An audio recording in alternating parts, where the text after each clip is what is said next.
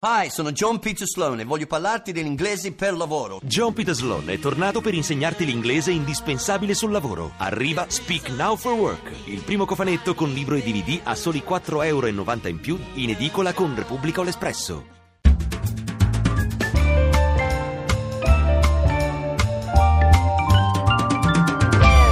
Il campionato? Rivediamolo alla radio. Buon pomeriggio dagli studi Rai di Milano, benvenuti alla prima edizione del 2012 della Moviola alla Rai, che potete riascoltare e trovare anche in forma scritta sul sito di Radio Rai alla pagina Domenica Sport. Grazie come di consueto a Lorenzo Baletti per il lavoro in redazione, a Claudio Rancati per quello alla console. Pomeriggio all'insegna dei rigori, ne parleremo nel corso della disamina delle partite disputate oggi pomeriggio. E partiamo dall'anticipo di pranzo, Udinese-Cesena. Al primo attacco la squadra friulana passa in vantaggio al termine di un micidiale contropiede avviato da Floro Flores e finalizzato da Di Natale. Trascorsi appena 50 secondi. Gol regolare perché Comotto tiene in gioco Floro Flores e Di Natale si fa trovare dietro la linea del pallone. Davvero bravo l'assistente Barbirati. All'ottavo Di Natale raddoppia, ma a gioco fermo dopo essere stato pescato in fuorigioco sul lancio di Armerio. Di poco, ma è oltre l'ultimo difensore avversario. Barbirati non sbaglia neanche in questa occasione. Poi al 60° il Cesena, in quel momento sotto di una sola rete, si ritrova anche con un uomo in meno per l'espulsione di Lauro. L'esterno, ammonito nel primo tempo per un duro intervento su Basta, si ripete al quarto d'ora della ripresa, fermando in modo irregolare un contropiede di Armero, quantomeno ingenuo. Inevitabile il secondo giallo e la conseguente espulsione. Al 70° altro gol annullato all'Udinese, questa volta tocca a Floro Flores a segnare a gioco fermo dopo il fuorigioco fischiato giustamente a Isla, l'autore dell'inutile assist. E infine ininfluente il fuorigioco di Floro Flores sul tiro di Asamoah, che firma la terza rete della squadra friulana. E andiamo a Bergamo, l'arbitro Rizzoli di Bologna non dirigeva in A dal 27 novembre. Fra l'altro con lui i rossoneri avevano perso l'ultima partita, quella con la Juventus a Torino. E sugli sviluppi di un rimpallo, siamo al 21°, Pato anticipa Manfredini che finisce sul brasiliano nel cuore dell'area bergamasca e lo manda a terra. Rizzoli ci pensa un attimo prima di concedere il rigore, che appare più evidente alla Moviola che a velocità reale. Ibrahimovic porta in vantaggio il Milan con un diagonale alla destra del portiere bergamasco. Poi Carmona e Ibrahimovic si scambiano un paio di calcetti dopo un tackle, ne fa le spese solo l'Atalantino con l'ammonizione che avrebbe dovuto toccare anche allo svedese. Al 26°, sempre del primo tempo, contatto sospetto nell'area rossonera su cross di Schelotto da destra, Marilungo finisce a terra, forse spinto da Bonera, ma non c'è certezza per via delle pessime immagini. E andiamo a Bologna, dove la squadra di casa ha superato il Catania per 2-0. Al 17°, siamo sul punteggio di 0-0, Di Baio finisce a terra nell'area siciliana, ma non subisce fallo, giusta la valutazione dell'arbitro Romeo che fa proseguire il gioco. Poi Marchese, nel tentativo di colpire un pallone in acrobazia, colpisce con i tacchetti i raggi sul piede, se la cava con un'ammonizione, ma non si può entrare in questa maniera. Cherubin porta in vantaggio il Bologna al 50°, Deviani in rete di testa un cross di Diamanti, più che regolare la sua posizione al centro dell'area etnea. Al 78°, Catania in 10, espulso Biagianti per doppia ammonizione. Il centrocampista di Montella, ammonito al 55° per una dura entrata su Diamanti, si ripete ai danni di Ramirez dopo una incomprensione, questa davvero grave, con Alvarez. Di Vaio, protagonista nel finale. Prima finisce a terra nell'area avversaria senza subire fallo da Bellusci, poi firma il raddoppio dopo essere scattato in posizione regolare. Ed eccoci a Cagliari, dove la squadra di casa ha ritrovato la via del gol con il Genoa battuto per 3-0.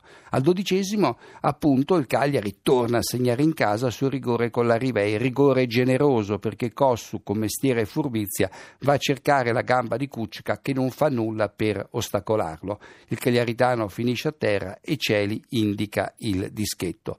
Ibarbo parte in posizione regolare nell'occasione del raddoppio che cade al 56°. Poi al 66° Celi espelle Moretti per aver fermato in modo violento a pallone lontani Barbo. Di sicuro non si può parlare di fallo da ultimo uomo, perché dietro a tutti c'era Granquist, e così il Genoa finisce la partita con un uomo in meno. Riprendiamo la linea per parlare in particolare di Lecce-Juventus, partita vinta dai bianconeri per 1-0, con all'inizio due episodi che riguardano gomitate. All'11° Giacomazzi in elevazione colpisce Chiellini al viso con una manata, per l'arbitro Bergonzi basta la punizione, un po' poco. Al 22° Esposito colpisce con il gomito Quagliarella alla testa sugli sviluppi di un calcio d'angolo a favore del Lecce. Contatto fortuito perché Esposito cerca il pallone in elevazione, quasi un terzo tempo, mentre Quagliarella non salta. Lo juventino però ne esce con una frattura dello zigomo. Al 25° Matri, appena subentrato a Quagliarella, va via in posizione regolare ma colpisce male il pallone davanti a Benassi. Un minuto dopo l'attaccante juventino devia in rete un tiro di Vucinic respinto malamente dal portiere del Lecce. Posizione regolare la sua, lo tiene in gioco Mesbah quando parte il tiro del compagno. Al 38° Quadrado entra in ritardo su Pepe, il cartellino giallo resta nel taschino di Bergonzi, troppo buonista. Grave errore di Maggiani, il primo assistente, nel finale del primo tempo, quando blocca un contropiede pericolosissimo di Muriel per un fuorigioco inesistente, lo tiene in gioco Bonucci. Al 53° ammoniti Vidal e Olivera, che si mettono le mani addosso. Prima il leccese spinge lo juventino, che a sua volta reagisce con uno schiaffetto sulla mano dell'avversario. Poi i due si spingono a vicenda come bambini. Al 56° manca un rigore alla Juventus. Vucinic sfugge lungo la linea di fondo a Oddo e Oddo lo tocca con la gamba di richiamo. Qui c'era tutto il rigore a favore della squadra bianconera. E infine Cosmi si lamenta per i 2 minuti di recupero. In effetti Bergonzi avrebbe dovuto concederne un paio di più, tenuto conto del tempo che si è perso per sedare la mini rissa tra Vidal e Olivera, e anche per le 4 ammonizioni. Ed eccoci a Novara, dove la Fiorentina ha vinto la sua prima partita in trasferta per 3-0. In avvio Centurioni durissimo su Jovetic, manca il cartellino giallo da parte di D'Amato, l'arbitro di Barletta. Al 19° Viola in vantaggio con il rigore che Jovetic prima si procura e poi realizza. Centurioni stende il Montenegrino entrando come un treno sulle sue gambe e viene ammonito. Per sua fortuna è solo la prima volta, perché se fosse stato ammonito in occasione del precedente fallo su Jovetic avrebbe dovuto lasciare il campo. Davvero fuori luogo in occasione del rigore le proteste dei piemontesi. E poi Montolivo scatta in posizione regolare al 42° quando segna il secondo gol della Fiorentina con una splendida esecuzione, dribbling a rientrare su Marianini e pallonetto sul palo lontano. E andiamo al successo della Roma sul Chievo per 2-0, con una storia di rigori dati e non dati. Allora partiamo dal primo, quello che ha permesso alla Roma di passare in vantaggio e a Totti di segnare il primo gol del campionato. Al 34° Frey, superato dalla Mela, poco dentro l'area, lungo la linea di fondo, manca il pallone e si sconta con l'argentino. Ne scaturisce un rigore un po' generoso. Totti porta in vantaggio la Roma con il suo primo gol della stagione, al pubblico mostra una maglietta bianca con la scritta "Scusate il ritardo", inevitabile l'ammonizione perché il regolamento vieta anche la sola esposizione di una maglietta non ufficiale.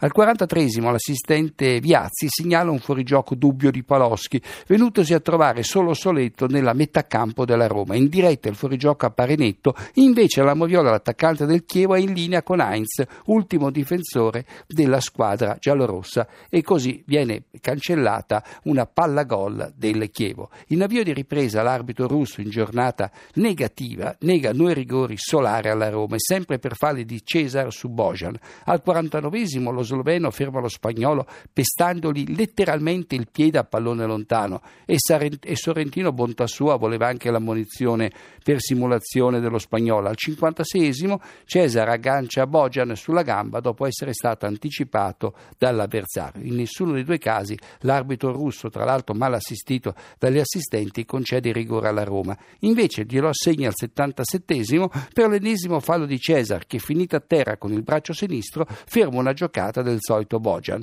L'arbitro fischia il rigore, attenzione, su indicazione dell'assistente Viazzi, ma c'è da dire che l'azione è viziata dal fuorigioco di partenza di Bojan.